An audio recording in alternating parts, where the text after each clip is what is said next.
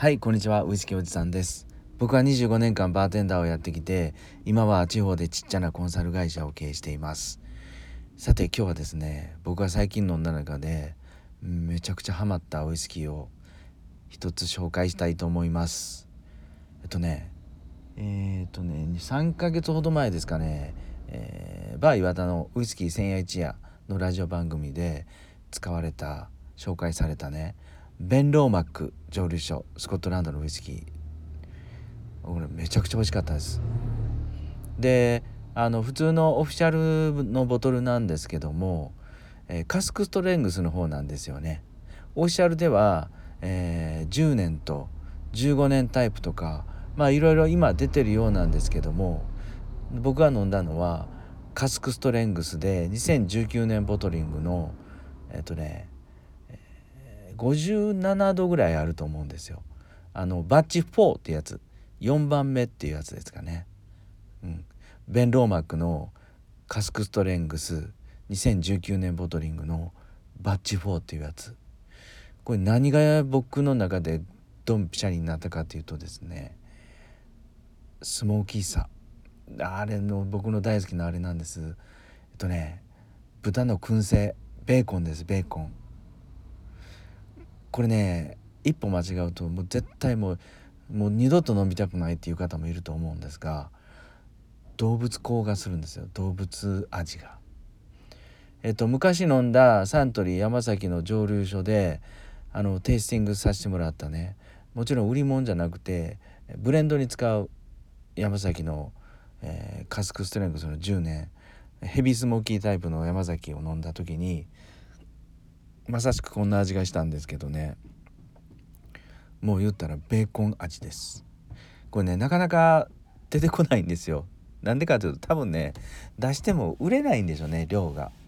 本当に好き嫌いに分かれるというかもうボトル自体があの飲む人を選ぶっていうかね。なのでバーでもねあの売りにくいと思うんですよね。だからなかなかこういうウイスキーってバーで見つけにくいなと思います。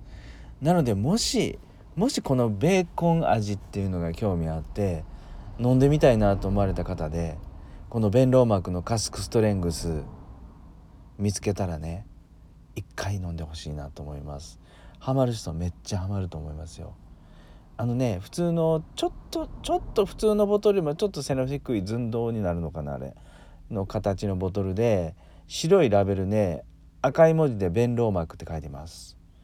でカスクストレングスって書いてます。でボトルで買うとアマゾンでさっき調べたら大体1本1万2,000円ぐらいでした。なので送料込みで1万3,000円ぐらいですかね。1本ね。であの同じベンローマーク味もそこまでそこまで変わらないと思うんですがオフィシャルの10年。これがねあの43度アルコール度数あると思うんですけどこれがねあの5,000円ちょっとで売ってました。なのでまずはこっち飲んでみて気に入ったのでもっと濃い濃いの飲みたいと思ったらこのバッチ4を買ってみてもいいかなと思いますよ。でこの弁ロ膜っていうのは実はスペイサイド地方で、えー、作られているらしくてねこれも僕の中で驚きなんですけどイメージとしたらスペイサイドって言ったらエルギンとか、えー、グレン・ロセスとかね。まあマカラもそうか。まあシェリーはシェリーなんですけどちょっと優しい感じフルーティーな感じっていうイメージないですか？それがまあこの弁論膜珍しくめちゃくちゃスモーキーですよと。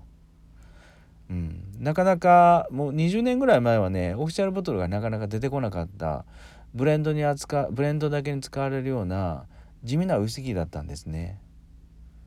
うん、であのまあここに来てオープンに世に出るようにはオフィシャルボトルがだったんですけども今でもねやっぱりね職人手作り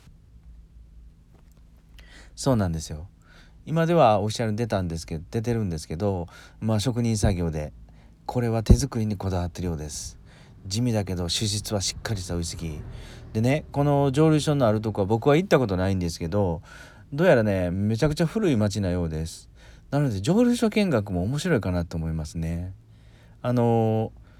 とね町ができて1200年いわゆる古い古い古都奈良だとか京都日本で言ったらねそんな古い古い街並みを楽しみながら蒸留所見学とかできるんじゃないかなと思います。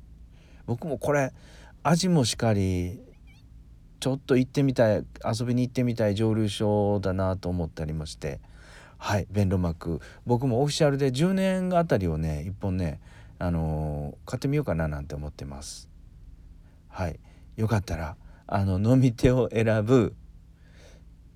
豚のベーコンの味のような。ベンローマック蒸留所。興味あったら一回試してみてください。はい今日はですね僕が最近飲んだ中でドハマりしたウイスキーをベンローマック蒸留所というのを紹介してみました。それでは最後まで聞いてくださってありがとうございます、えー、穏やかな夜をお過ごしください。ではまた。